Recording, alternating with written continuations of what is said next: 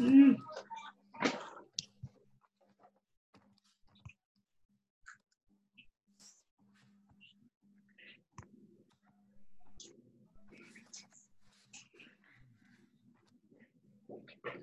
This morning, everybody's having a Oh, fast. Uh, mute everybody here.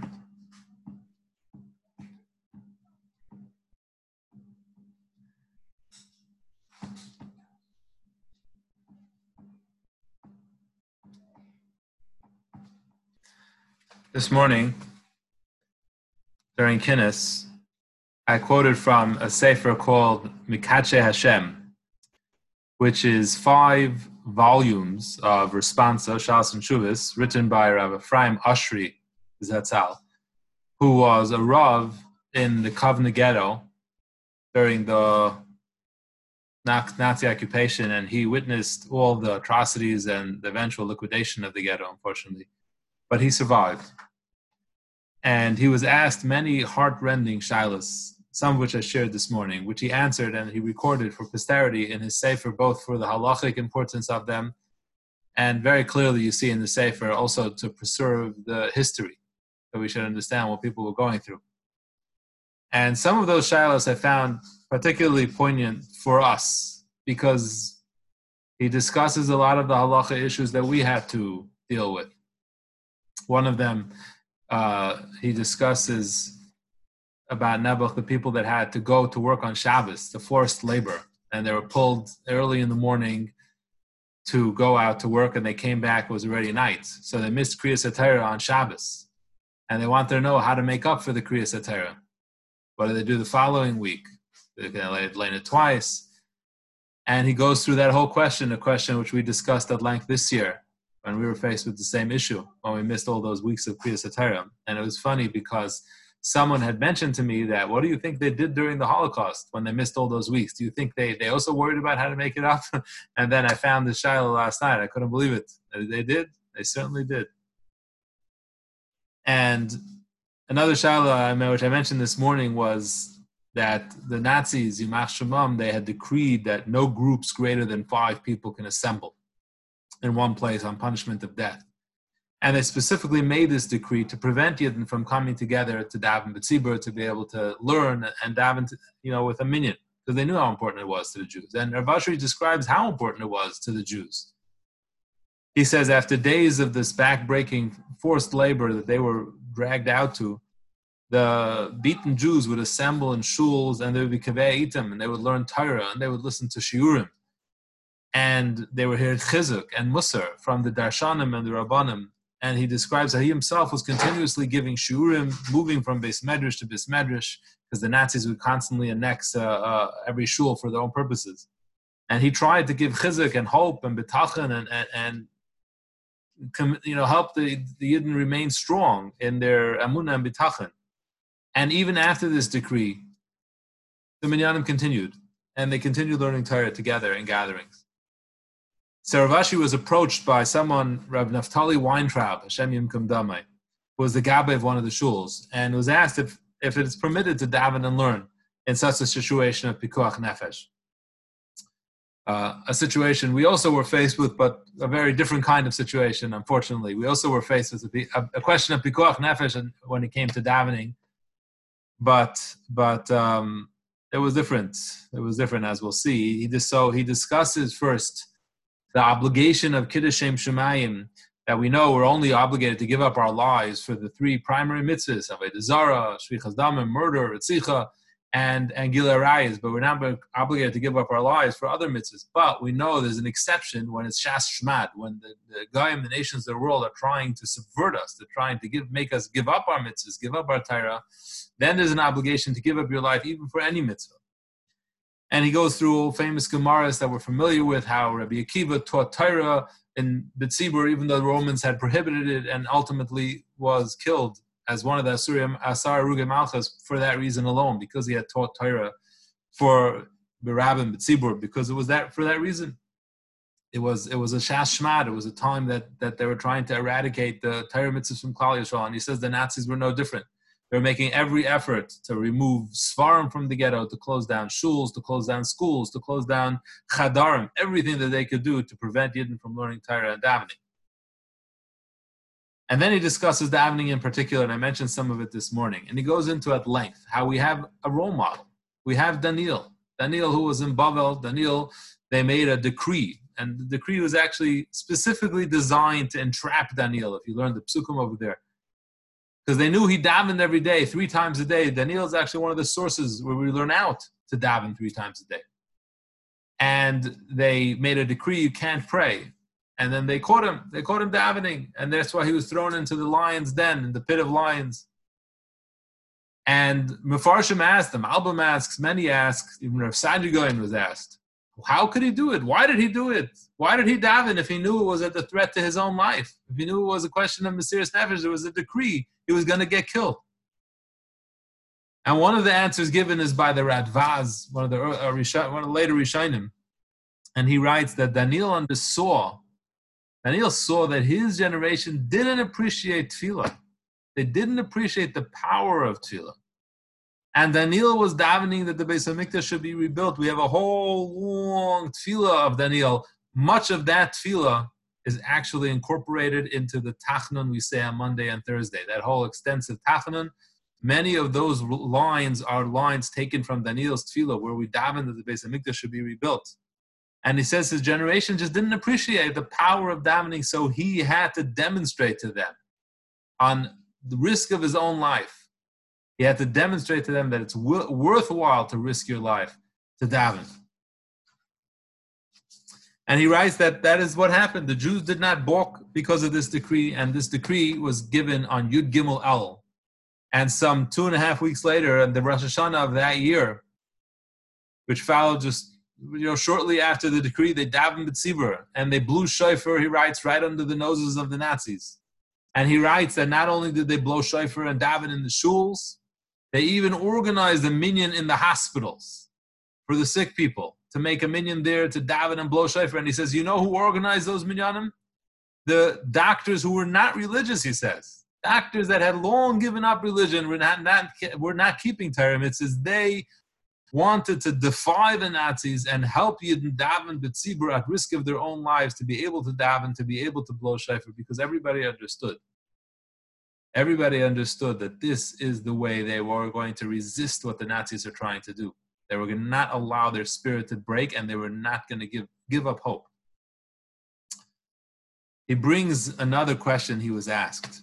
He describes how crowded the living in the ghetto was and how it was almost impossible to find a suitable place to daven and to learn. So he says that his, him and his Talmidim located a half-built building, which hadn't been given over to living quarters because it, uh, it, it hadn't been finished being built, and it was full of trash. He says everybody had dumped the garbage there, so they worked very hard. The Bachram cleared all the garbage, and after clearing all the garbage, they renovated the building. They finished the flooring, they finished the walls, they closed the windows, and they installed electricity. And finally, it was ready, and they started learning there in Avenue. They set up benches, they brought in whatever swarm they could find. But there was a problem. And the problem was that the location of this building was right near the entrance of the ghetto. And the problem was that the Nazis would every day run into the ghetto and they would just, they had their quotas as how many people they needed for their forced labor. So they would grab people off the street the first people they could find, the first Jews they could find, they would grab them and force them to go work. So them being right near the opening of the ghetto, there was this was just a, a, a constant stop on the Nazis' list. They would always go into the shul to see who they could find. So when they renovated the shul, they designed it that um, behind the Aron Kodesh there was a hiding place so that whenever they would hear the screaming and yelling of the Nazis outside on the street, all the young men, all the Bachram would immediately go into this hiding place. And in the shul, they would remain, the people would remain so that Nazis don't get suspicious, but they would be the older people, the old men who weren't fit for work. They, the Nazis didn't grab them. They liquidated them, unfortunately, eventually, but they didn't grab them for work. So the Bachram had a Shiloh. What was their Shiloh? They said, you know, many times they're squeezed into this place and hiding for a long duration until they could be safe and comfortable that the Nazis had left. And during that time, the people left in the shul daven mincha, they daven marav, they daven tefillah b'tzibur.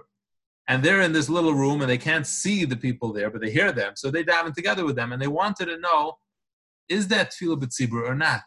That was the Bachram's question. And he writes, the Rav Oshry writes, he says, from the shaila itself, that these young Bachram asked me, we could see ad kama heir er ageta, how much the, the fire of Torah and mitzvahs lit up the darkness of the ghetto, hamagar v'apachad alol, this frightening time. How powerful was yirish Shemayim in the hearts of these these poor people who were who were locked up. Yiras hetes. The the pure Yiras Shemayim that was burning like a fire in their hearts. Lakia mitzvahs kal chasan to be able to keep mitzvahs as they're meant to be kept. Ashoyes b'shoyes hatrufa is even during this difficult time. And he says, like we mentioned before, that these people they wasn't they were davening. They were in the little hole over there and they were davening, but that wasn't enough for them. It wasn't enough that they were davening, even though they were davening b'shas tzara, afraid for their lives. They wanted also to be mekayim the mitzvah of tefillah b'tzibur. And it's true, he says. The tefillah, the, the concept of tefillah b'tzibur is tremendous. And he quotes Gemaras and he brings proofs. Can't say it on Tisha B'Av, but he, he, he proves that tefillah b'tzibur is from the most important things that we have. And then he goes on to explain that halachically they were considered tefillah b'tzibur, even though they couldn't be counted as ten for the minion, but they were considered tefillah b'tzibur. They couldn't see each other. This year, you know, davening and davening with a minion, it, it took a hit. COVID closed us down, and it wasn't a time for Mesiras Nefesh. It wasn't a time of Shmad. We weren't meant to be Meiser Nefesh. Rather, the right thing to do was to stay safe, and we closed schools and schools. And even now that we're open, not every it's not safe necessarily for everybody to come back and even coming to shul it's difficult to keep it safe we have to limit the amount who can come and we have to down with a mask and it's uncomfortable and it's hard and some people had asked me they were wondering you know is tefillah b'tzibur truly that important truth to be told I'll say myself and other people said to me as well that when they were davening bichidus, they could daven at their own pace. When they got there and Perhaps you could have even more kavana. But my response then, and so much so, so much more now when I see these chuvas written by the Mekache Hashem, that Klal Yisrael knows the answer to that question. Klal Yisrael, throughout our generations, throughout our history, in the most difficult of times, were moiser nefesh to daven tefillah b'tzibur. And that's where was our source of chizuk, that was our source of inspiration, and that was our source of life throughout the most difficult of times, where we got hope, where we got bitachon, where we got everything we needed to, to, to, to grow in our Avodah Hashem. And as we move forward from the three weeks and the nine days and Tisha B'Av, we wonder, and I wonder myself every year, what, what can we take with us? What can I take with me? it isn't easy to mourn for the Beis Hamikdash. It's we keep the mitzvahs Chazal gave us. We don't listen to music. We don't shave. We don't cut our hair. We don't eat meat during the nine days. We don't bathe. We fast and we say kinnis on Tisha B'av. But now what? So now we're, we have done all that. What do we take from all this? And every year I try to be mechazik myself in davening. So much of our tefillah is dedicated to davening for the rebuilding of the Beis Hamikdash. Look at Shemana Esrei we have Tekab Shifr Gadol Seinu. We daven to Hashem, you should assemble the Goliaths. You should blow that Greek shofar that's going to herald the coming of Mashiach Tzidkenu. We ask Hashem, you should come back, bring His presence back to Yerushalayim. Interestingly, we ask that Hashem should bring His presence back even before He rebuilds it. First, bring your presence back. First, let us appreciate the closeness to Hashem. And then we ask for Mashiach, another bracha. And then we ask for the return of the Avodah, return your Avodah to the Beis HaMikdash. And we ask to witness this with our own eyes. We want to be able to see it, not just hear about it. We don't want to have it for our children. We want to be able to see it. And when we conclude Shemana Esrei, we're not done yet. We say another extra tefillah, more than Shemana Esrei. We don't want to just suffice with Shemana Esrei. We want to be able to bring a korban and daven the way we're meant to daven with a hakravas hakarbon. We have so many opportunities to daven for the rebuilding of the Beis Hamikdash. They're already there. They're in davening and they're in benching and in so many places. Don't we owe it to Hashem and to ourselves and to our work throughout the nine days in Tisha B'av to take even one of those brachas and focus on them some more? There's a lot of depth in every single one of those brachas. And at least think about what it is we're asking for, what we really want. Maybe once a week give a thought why we want the Beis Hamikdash what life will be like when Mashiach comes back. What will it be like to be able to offer a korban, to bring a korban, true to life sacrifice to Hashem, see it, witness it being brought, being shechted, being spritz on the Mizbeach, and burning, perhaps being burned by the fire that Hashem brought down from Shemaim himself. Hashem demands of us that we should daven and request that the Beis Hamikdash be rebuilt, and holds it against us when we don't. Chazal tell us that the reason why there was a pandemic, the reason why there was a magefa, a plague, in the time of David HaMelech, it's recorded in the end of Sefer Shmuel, all the way at the end of Sefer Shmuel, one of the last prokim, talks about this plague that went on for days. And thousands and thousands of Yidden died. And Chazal say, why? Why did this plague happen? And Rashi says oh, on Shmuel, we don't know why it happened, but Chazal and Medrash say there's a reason why it happened. Do you know why? Because David HaMelech wanted to build the Beis Hamikdash, but Hashem told him, you can't be the one to do it. So he didn't. But Chazal say, what about Klal Yisrael? Why were they okay with that? Yeah, David HaMelech can't build it, but we can build it. Why didn't they demand why didn't they daven to Hashem, speak to the Navi and say, let us rebuild the base, let us build the base of Mikdash. Build, build, build the base of Mikdash. We don't want to wait. And that was held against them. And therefore there was a plague. And Chazal say in the Medrash, Uma im Elu, it's fascinating. Uma im. He says, look at these people. Shaloi never the Biyamam. They never had a base of Mikdash yet. It was then destroyed. This is what happened to them. Benenshu, and they were punished. They didn't demand the Beis Hamikdash be rebuilt, be built.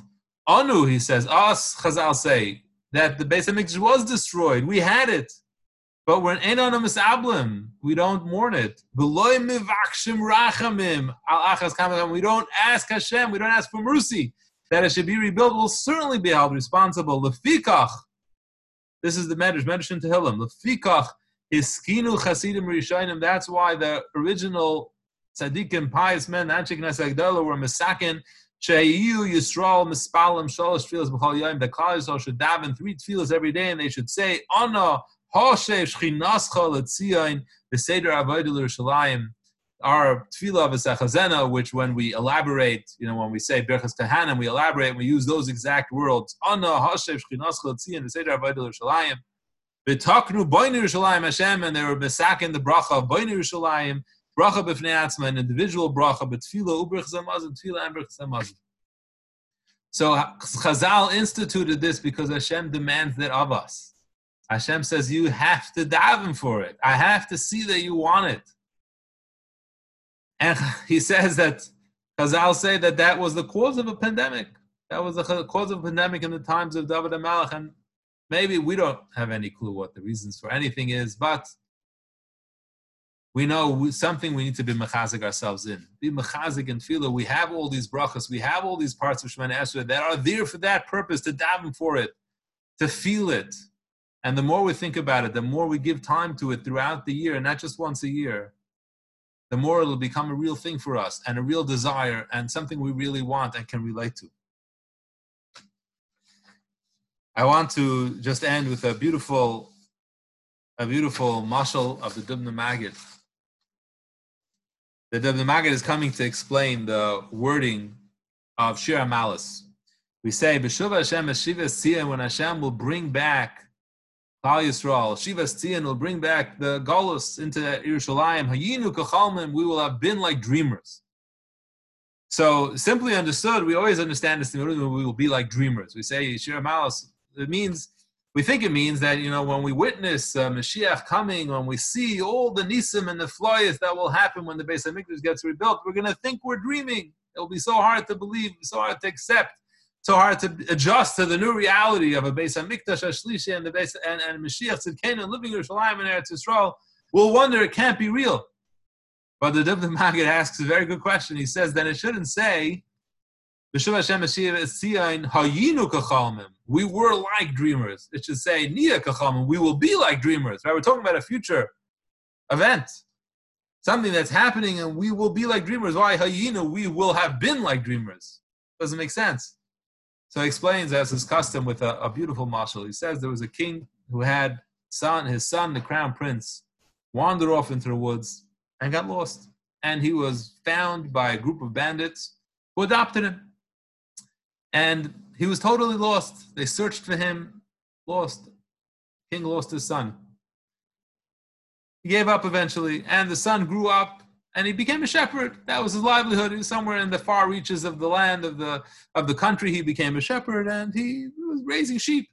Lived a simple life with his adoptive parents. Eventually, the king passed away, and the country was left without a king and without an heir. So the nobleman, instead of have, allowing anarchy to, to reign, they pooled all their resources and they canvassed the whole country. They were going to find this crown prince. And eventually the effort paid off and he was found. And they told him, Your father had just passed away and you are the crown prince and now you're the king. And they said, You're crazy. I'm, I'm, he said, You're crazy. I'm a shepherd. I'm not a king. But they didn't give him a choice. They took him by force and they brought him into the, the, the palace and they brought him into his royal bedroom, and they appointed two bodyguards by the door to make sure he doesn't escape. And he goes there to sleep. He goes to sleep on his four-poster uh, bed, you know, gilded with gold and all the beautiful tapestries surrounded by millions of dollars of artwork and and and and beauty. And he goes to sleep, and he wakes up in the middle of the night, and he looks and he sees all the wealth and all the beauty and all this money that's officially his, and he says, "You know what? I must be dreaming." Goes back to sleep wakes up again. Again, he sees all the wealth and he sees the, the palace and he sees the view through the window and he says, There's no way this is real. I'm certainly in the middle of a dream. He goes back to sleep. Finally, he wakes up the third time and he sees it's still there. He says, You know what? This must be real. I must have dreamed all along that I was a shepherd. That must have been the nightmare. That must have been the dream.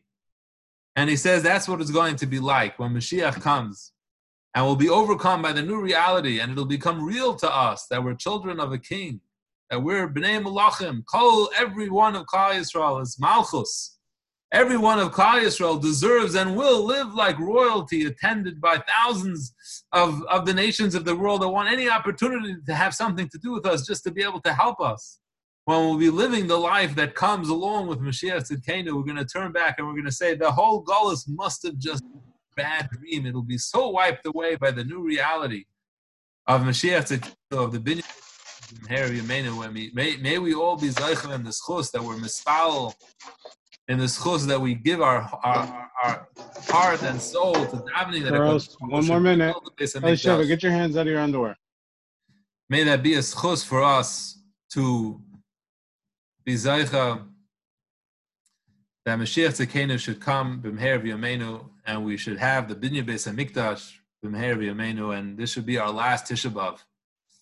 And next year, Tafshin Pei Aleph, we should be zecha to sit together in Yerushalayim when Tisha B'av is a Yom Mayid, is a Yom of Simcha, and we could serve a Baruch Hu with the Beis Hamikdash rebuilt in Yerushalayim. B'mher v'yameinu, Amen.